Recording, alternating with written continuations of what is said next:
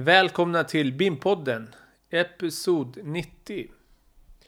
Årets sista avsnitt eh, och som vanligt avrundar vi på topp. Eh, vi har ett spännande avsnitt framför oss med en kursare till mig faktiskt från KTH. Mattias Nilsson som arbetar idag som chef på Arcona X. Varmt välkommen till BIM-podden Mattias. Stort tack. Hur är läget? Eh, det har varit bättre. Jag har sovit en och en halv timme i natt med ett väldigt sjukt barn som jag är hemma och vabbar med just nu. Men han ligger, eh, vi håller tummarna och sover förhoppningsvis genom hela podden. Att, eh, Jo, vi pratade lite om det. Att been there, done that. Så att, eh, hur fungerar du när du får sova en och en halv timme? Ja, markant mycket sämre än när man får sova hela nätter. Men jag drivs ju dock av eh, en eh, premiss att man ska hela tiden utmana sig själv. Så jag Ja, ser den här är bra. perioden i livet som en, en karaktärsbild. Ja, det är bra. exakt, exakt. Har du börjat planera inför jul? Eh, nej, förhoppningsvis så går det på eh, repetition bara från tio år. Vi, vi kör samma upplägg. Eh, jul hos frugan, jul hos min mamma, en annan dag med förlängda familjen med eh, nya julklappar givetvis, men eh, över, annars eh, enligt samma plan. Mm. Annars hade det varit en väldigt hållbar jul om man hade återanvänt förra årets julklappar. Ja, det kan jag verkligen tycka. Jag undrar om min- mina barn kommer köpa samma premiss. Eh, bland oss vuxna kan vi nog köpa det. Vi har ju slutat ge eh, julklappar till varandra utan vi ger gemensamhetsjulklappar som ska eh, Mm. gynna hela familjen. Ja, men det gör faktiskt vi också. Eh, men du, Mattias, jag tänkte liksom gå rakt på sak här och fråga. Mm. Jag är väldigt nyfiken på egentligen vad det är ni gör. Så vad är Arcona X? Eh, Arcona X är eh, som ni hör ett X-bolag till Arcona som är en eh, kommersiell totalentreprenör i Stockholmsområdet. Vi, sammanträffande nog eh, i vårt namn, vill vara byggbranschens SpaceX. Eh, där vi vill Mm. bryta rådande strukturer och kultur för att markant förändra byggbranschen. Eh, Med fokus på ny teknik och cirkulära arbetsmetoder vill vi helt enkelt bygga mer för mindre på kortare tid där alla får en trygg och smidig projektupplevelse. Mm. Och hur ser... Vad har ni för samband? Eh, Hur ser affären ut mot själva Arcona?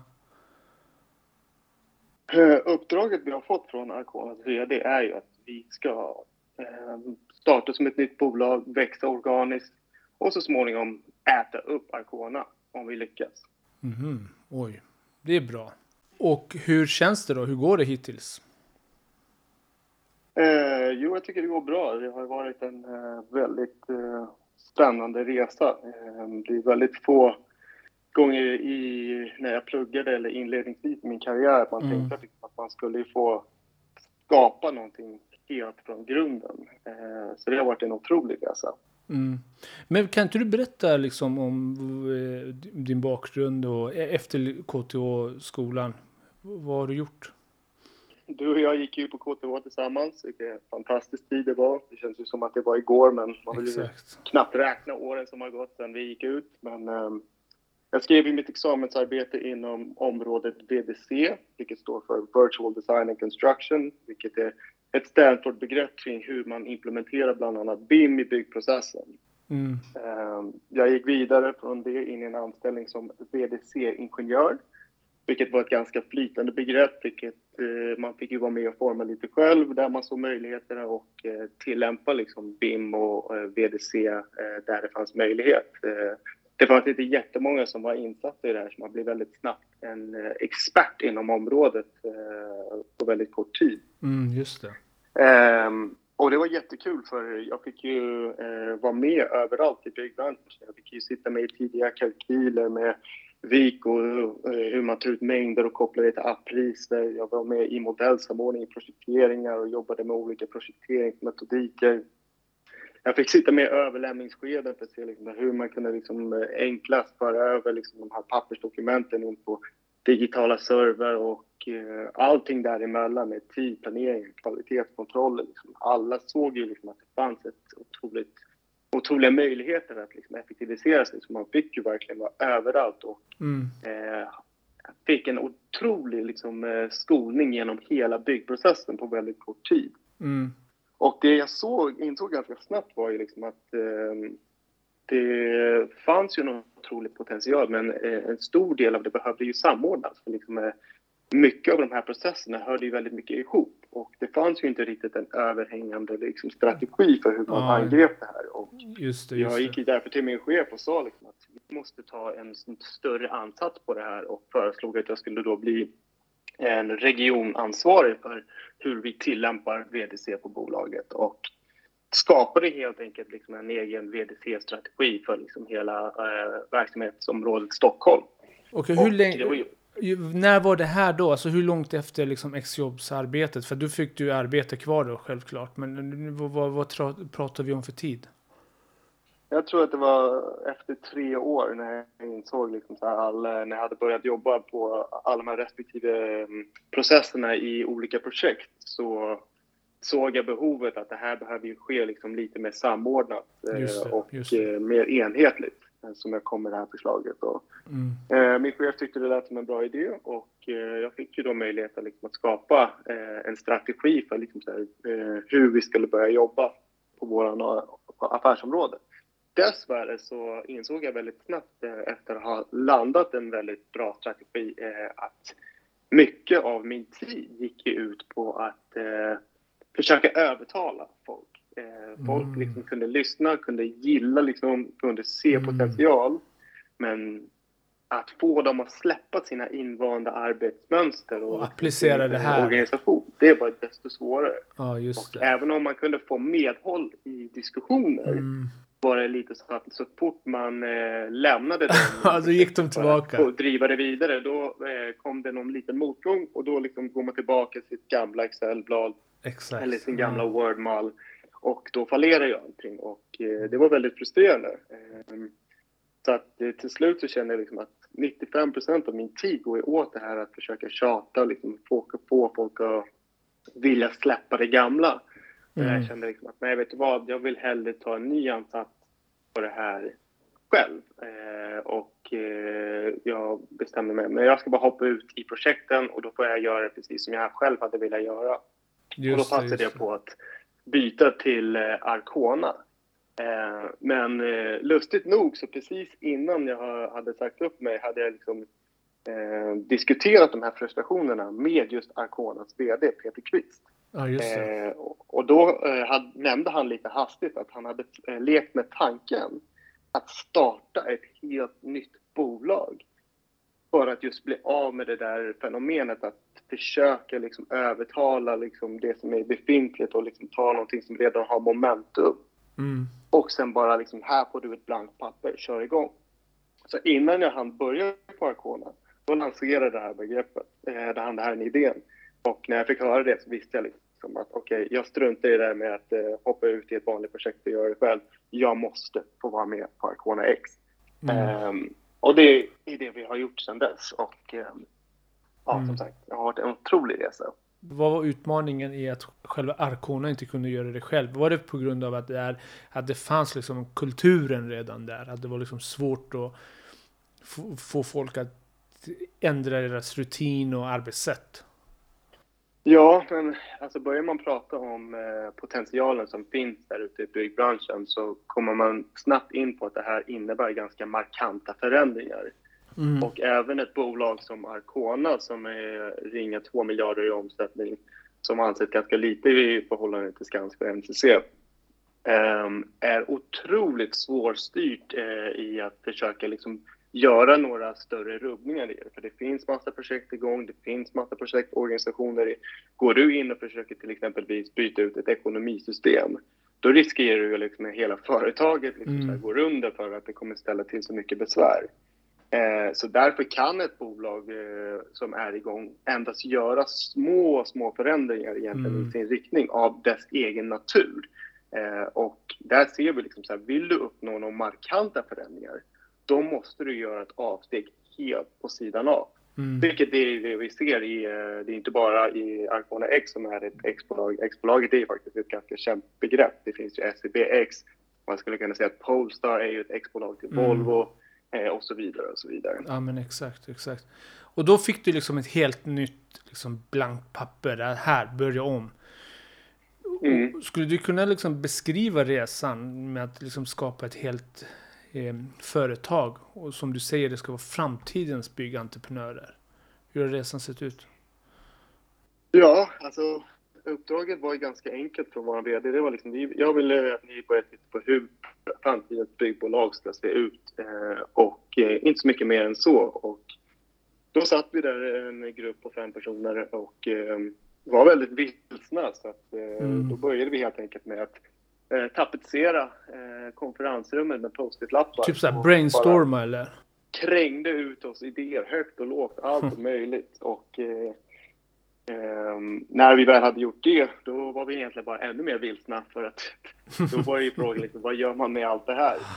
Ja, det. Eh, och då försökte vi liksom backa bandet till, okej, okay, men vad är det som är faktiskt är viktigast? Jo, vi måste ju börja landa vad är, vad är våra målsättning här? Jo, det är ju att vi ska förändra byggbranschen. Vi ska bygga mer för mindre på kortare tid där alla får en trygg och smidigare bygg, äh, projektupplevelse. Och då mm. insåg vi, men det här kan vi inte göra på egen hand. Vi måste få in eh, andra perspektiv på det här också. Vi måste prata med våra beställare. Vi måste prata med förvaltning. Vi måste prata med våra underentreprenörer så att mm. vi kan få en bättre helhetsbild till liksom, vilka utmaningar står vi inför. Och sen därefter kan vi börja försöka adressera, okej, okay, här är de stora utmaningarna. Vad är lösningarna som vi måste börja ta tag i? Just det. Vad skulle du säga är byggbranschens stora utmaningar som ni försöker ge er på? Att försöka sammanfatta utmaningarna i byggbranschen är, är extremt svårt. Alltså det är så många olika eh, områden när man ser frustrationer som ibland mm. har gemensamma nämnare som kan liksom så här härledas till flera olika parametrar. Så att eh, det här var en av de största utmaningarna eh, med hela vår resa var just att försöka liksom så pussla ihop mm. vad är det för utmaningar, vad är rotorsakerna till det? Och eh, vi har sammanfattat det med två olika begrepp. Mm. Eh, det första begreppet är att alla optimerar sin del medan det långa perspektivet förlorar. Eh, och med det menar vi att byggbranschen har en viss natur. Den är väldigt fragmenterad, det, är väldigt många olika intressegrupper som är involverade och den är väldigt långdragen. Från att man har en idé till att man faktiskt har liksom, eh, en driftad eh, fastighet går ju flera år, ibland tiotals år. Mm.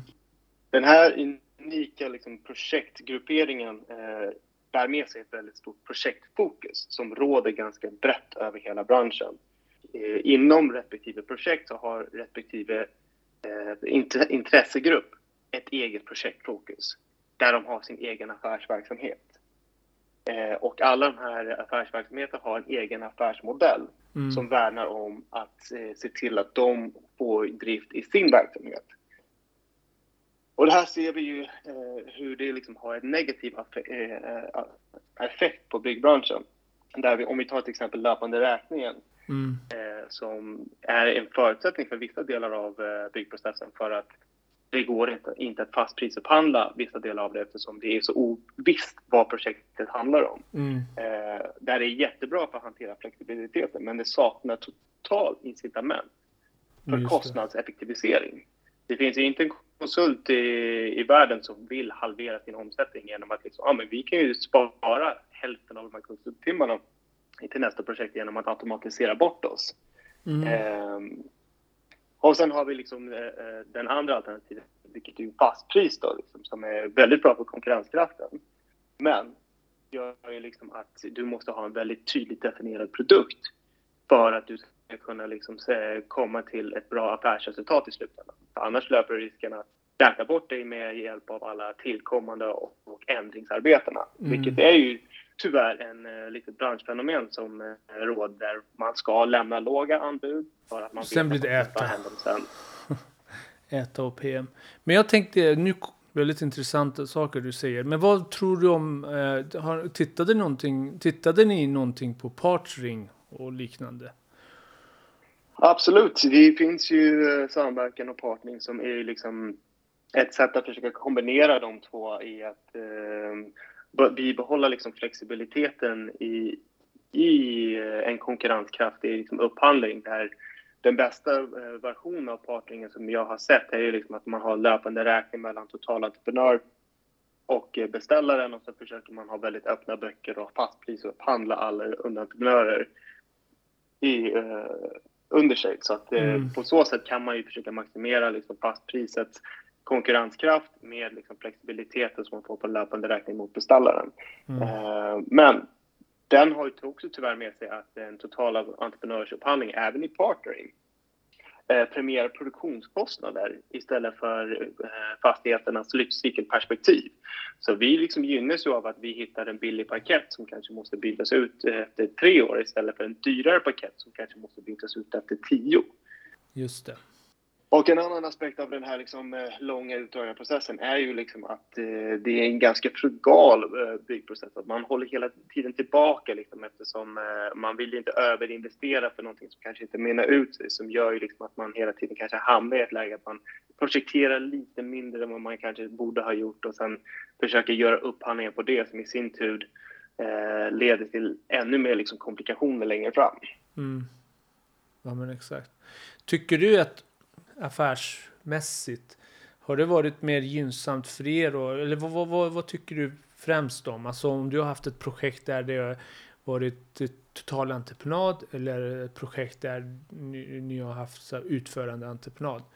Tänker jag liksom alltså, ur effektivisering? Generellt sett så är ju totalentreprenaderna eh, eh, lite fördelaktiga för att eh, man brygger på något sätt den här projektering, produktionsutmaningen genom att försöka få in produktionsperspektivet i Tidigt, projekteringen. Medan eh, kommer den in för sent så blir det oftast eh, mm. väldigt stökigt. Liksom, att ah, det här måste projas om och då är man väldigt tätt på sin produktion och ja, det brukar oftast bli väldigt rörigt. Mm. Och sen just själva administreringen av alla ändringar och hur man ska kostnadsreglera det blir också oändligt mycket eh, jobbigare. Så. Mm ska man göra utföranden då måste det vara väldigt enkla produkter som man har projekterat extremt väl, vilket är sällan fallet tyvärr. Mm. Har du varit... Men den andra, st mm. andra stora eh, insikten eller utmaningen som vi identifierade, eh, Just det, ja. att jag avbröt där. Nej, nej, det är ingen ehm, fara, det är jag som avbröt dig. Sorry, kör. Eh, är ju liksom att det är eh, väldigt personbundet och väldigt lite datanytta eh, i, i vår byggbransch idag. Eh, och det beror ju det på att det är en viss typ av människa som har länge eh, representerat eh, byggbranschen och det har ju inte varit den IT-starkaste. Mm. Som gör ju liksom att IT-kunskapen har ju legat väldigt, väldigt långt bak. Ehm, och sen är ju liksom det en bransch som har i sin natur löst problem genom bemanning. Att, oavsett vad det är för typ av utmaning, då försöker man bemanna upp eh, det med rätt person. Liksom. Är det ett komplicerat projekt måste man ha en väldigt erfaren platschef som har varit med och eh, gjort exakt sådana här projekt förut.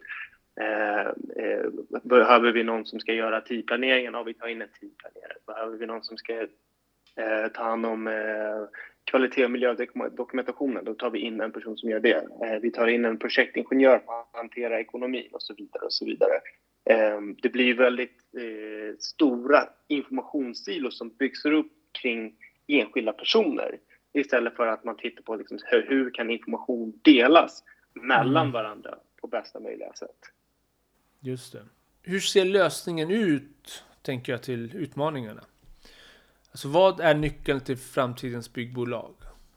Ja, alltså nyckeln kommer egentligen eh, från ett roligt sammanträffande faktiskt. Att Eh, när vi satt och försökte göra den här eh, utmaningen i att eh, sammanställa vad är byggbranschens stora problem som vi vill, liksom, deras stora utmaningar som vi vill lösa. Mm. Då kom ju Mikael Anjou ut med boken Den ineffektiva byggbranschen. Just det. Som eh, mer eller mindre bekräftade liksom, alla våra spaningar. Era faror. Formulerade ja. den på ett mycket, mycket bättre sätt än vad vi någonsin hade kunnat göra. Mm. Um, och det han säger eh, är ju två saker. Det ena är ju det här att byggbranschen har ju en utmaning i att det finns ju massa strukturer, som jag nämnde precis, eh, som göder även en kultur kring hur vi alltid har gjort saker. Och de här två fungerar som någon form av yin och yang som gör ju liksom att just utveckling av byggbranschen blir väldigt, väldigt svår. Mm. Eh, som jag tyckte var väldigt insiktsfull. Och det andra stora grejen han skriver i sin bok är ju liksom att i vår essens så är vi ju inte byggare. Nej, utan vi tar ju kundönskemål och förkovrar det med bygginformation så att det blir byggbart för våra eh, yrkesarbetare. Att informationsförmedling eller informationshantering är ju egentligen vår kärnverksamhet. Mm. Och där någonstans så eh, blev det en aha-upplevelse att okej, okay, men om vi då lägger allt fokus på att maximera flödet från ax till limpa i ett projekt så att det dels går så sömlöst som möjligt och kräver så lite administration som möjligt. Mm. Men samtidigt samlar information kan skapa värde i nästkommande projekt. Mm. Då kanske vi har en lösning på det här. Och det blev det som vi kallar för vår nya filosofi som heter Från ax till ax. Mm. Det är en informationskretslopp som löper från ax till limpa i ett projekt, sömlöst och effektivt, samtidigt som det samlar värde som vi applicerar i nästkommande projekt, det vill säga nästa ax. Så att egentligen eh, ni försöker uppnå ett, ett obruten informationsflöde? Exakt, och till den här måste du även ha med dig liksom någon form av kultur, liksom att det är själva processen i sig som är det viktigaste. Att den måste hela tiden jobbas på att bli bättre. Vi måste hela tiden snappa upp vad är våra brister som vi gör i våra projekt och förhindra att de får uppstå igen genom att förbättra processen. Mm. Försökte ni bli liksom i, i, samband med allt det här, alltså försökte ni få inspiration? Du nämnde Mikael, och, men försökte ni få inspiration från andra aktörer eller gjorde ni något samarbete? Eller hur gjorde ni där? Vad gjorde ni? Alltså, vi har ju diskuterat väldigt mycket med andra branscher. Vi har pratat med Volvo lastvagnar, eh, flertalet i, i fartygsindustrin och mm. liksom sett liksom, så här, vad är det liksom folk gör lite annorlunda. Och vi har fått väldigt mycket insikter eh, mm, det. kring det här. Och, eh, många är ju inne på exakt samma sak. Att, eh, det ligger ju eh, i sin natur att om du vill driva utveckling, framförallt kostnadsutveckling, mm. då måste du ha den här typen av konceptet att du samlar in dina prestationer för att identifiera vart är, finns förbättringspotentialen och sen därefter agerar du. Mm. Det här är ju liksom så lean production som Toyota kom på för jättelänge sedan egentligen. Mm. Eh, och som Marcona också driver med lean construction. Just det. Tror du inte att mycket att kunna förändra oss, att mycket handlar om liksom ledarskap? Absolut. Det är som jag nämnde där med kultur och struktur, liksom att eh, ledarskapet är en av de stora faktorerna som kommer göra att man kan bryta kulturen. Exakt. Det här informationsflödet kan ju bryta strukturen, men utan att eh, angripa den rådande kulturen det inte så kommer framåt. inte vi komma någonstans. Och det är ledarskapet som kommer Exakt. krävas för att göra det. Med, med en tydligare liksom ledarskap, då, blir man, då, då får man förtroende för, för konceptet. Och, och jag hoppas att, mm. Eh, men vårt mål är ju att förändra byggbranschen och därför vill jag liksom sprida liksom våra tankar och det till så många som vill lyssna för att dels kanske skrämma dem lite, liksom, att vi är på mm. väg någon annanstans och om inte ni hänger med så kommer vi lämna er. Eh, men framförallt också för att de ska liksom vilja hänga på för att eh, Ancona X kan inte förändra byggbranschen själv. Exakt. Vi behöver fler Göra det tillsammans. våra konkurrenter ska på samma tåg för att ta med sig sina beställare och sina underentreprenörer så att hela branschen gör det här paradigmskiftet och inte bara vi. För om mm. bara vi gör det så kommer inte vi få den här marknadsförändringen som vi, vår målsättning är att, att göra. Exakt. Men en sak, alltså det som jag tycker ändå är ganska bra med byggbranschen just nu, det är ju att man börjar se en ganska stor förändring, alltså om man bara jämför med hur det var för fem år sedan egentligen. Att just det här att nu är ju många mer aktörer liksom tillgängliga, de vill dela med sig, de vill i alla fall prata om saker och ting. Man känner inte att ah, men det här är inte liksom konkurrent, det här är inte någonting som vi bara sitter och eh, hela det konceptet och det kulturen börjar liksom förändras lite, känner jag, alltså senaste fem åren. Att eh, det är som du säger, man börjar liksom inse mer att men det här är någonting som alla berörs av. Varför ska jag sitta i en kammare och försöka hitta en bra lösning? Varför kan inte vi göra det tillsammans? För den här utmaningen kommer du också ha. Ja, och eh, som sagt, jag tror att när vi pratar det här paradigmskiftet, desto mer vi kan vara öppna och eh, försöka dela med oss, desto liksom, större spridning det kommer få, desto snabbare det kommer gå. Mm. Försöker vi alla sitta på vår egen låda och göra det själva, liksom, då kommer vi dels gå åt olika håll och eh, det kommer ta mycket längre tid. Så att, eh, jag förespråkar eh, till alla, liksom, så här, vi delar med oss och sen när vi har utfört en paradigmskifte och vi har uppnått en eh, högre eh, effektivitetsmål, då kan vi börja konkurrera liksom, i det här nya paradigmet istället. Exakt, exakt. Vilka möjligheter ser du i, generellt i byggbranschen om du får göra en liksom, framtidsspaning? Ja, våran eh, långsiktiga mål är ju att utveckla fastigheter så ska det vara ungefär lika lätt som att konfigurera upp en bil i en app eh, där du gör liksom små mm. enkla val på din fastighet. Du ser direkt hur det påverkar kostnaden, hur det påverkar produktionstiden, vad det har för CO2-påverkan. Och mm. sen eh, blir själva utförandet någonting likt eh, IKEA möter TipTap. Att eh, materialet körs ut till den platsen där det ska monteras upp och sen eh, utförs en väldigt snabb eh, upphandling till liksom så här, vilka liksom, eh, finns tillgängliga för att utföra själva montaget. Mm. Eh, jo, men det du beskrev, det, det, det, låter väldigt mycket som ett, ett litet företag uppe i Piteå som heter Lundqvist Trävaru. Har du hört talas om dem? Nej, det har jag inte. Eh, ja, men de, de tänker liksom helt utanför boxen. Det är liksom det här som jag tycker är väldigt intressant. De, de tänker liksom, ja, men vad, de utgår från kunden. Vad är det kunden vill ha? Hur kan vi effektivisera kunden? Hur kan vi göra saker och ting så att det blir enkelt och effektivt? Och man går in på deras hemsida och, och eh, på plats oavsett vart du befinner dig kan du i stort sett bygga ett garage. Och mm. samtidigt som du bygger det här, då får du material, du får ekonomin, eh, du kan göra direkt en beställning, du får logistiken, du får liksom allting och så får du eh, typ som en Ikea monteringsanvisning helt enkelt. Om du vill montera själv eller om du vill anlita någon. Så det är väldigt så här helt eh, annorlunda sätt att tänka. Det tycker jag är väldigt så här, inspirerande. Det, det är det här som jag tycker är så väldigt intressant. Att liknande processer och funktioner och företag börjar liksom tänka helt utanför. Det är inte det traditionella. Ja, men hur, hur brukar man göra? Ja, men då gör vi på det viset. Har du... Eh, vilket är det mest spännande projekt du har varit med om? Det mest spännande projektet är alltid den senaste.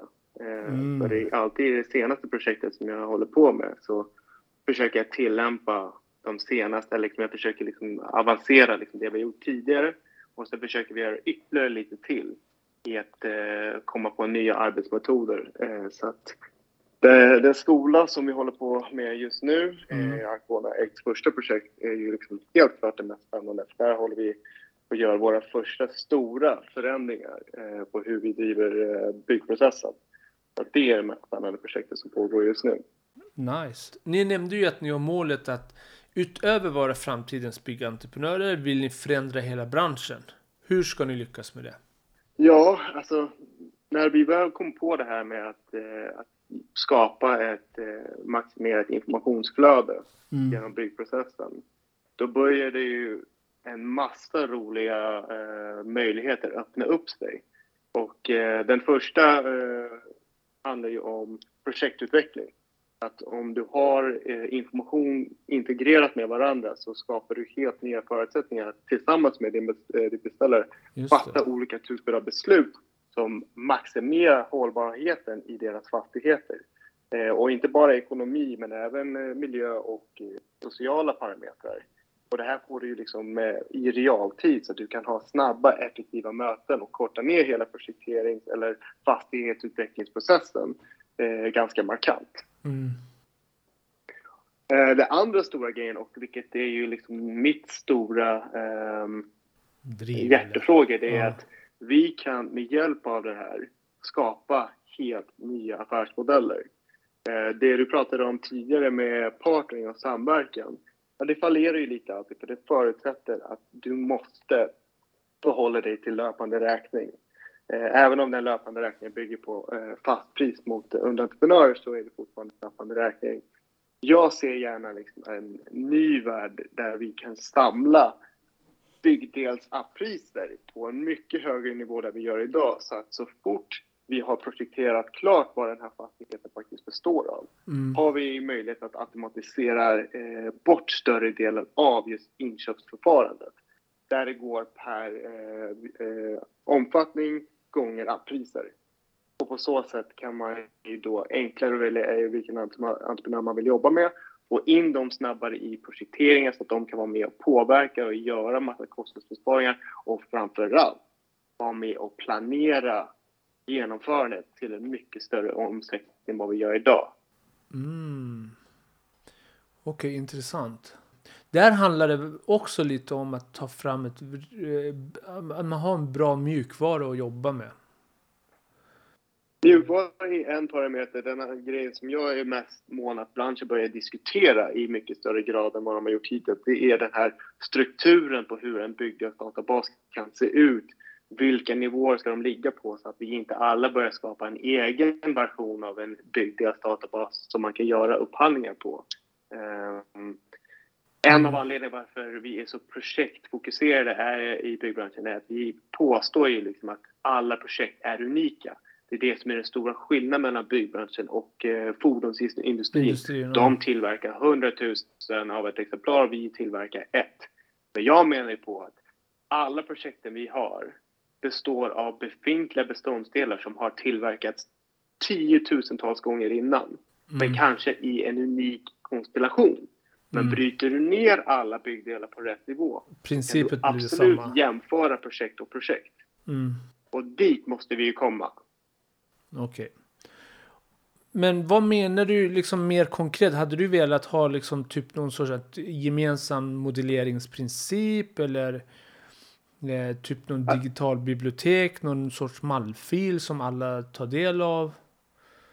Ja, det är ju väl en, någon form av eh, tillämpning av co-class. Det känns ju som onödigt att eh, uppfinna en helt ny struktur, men eh, i co-class kan du bestämma, liksom, eller börja försöka landa kostnadsdrivande parametrar per byggdelsnivå mm. som man vill liksom på något sätt etablera i, i branschen och igen kanske sprida liksom så att alla jobbar efter liknande.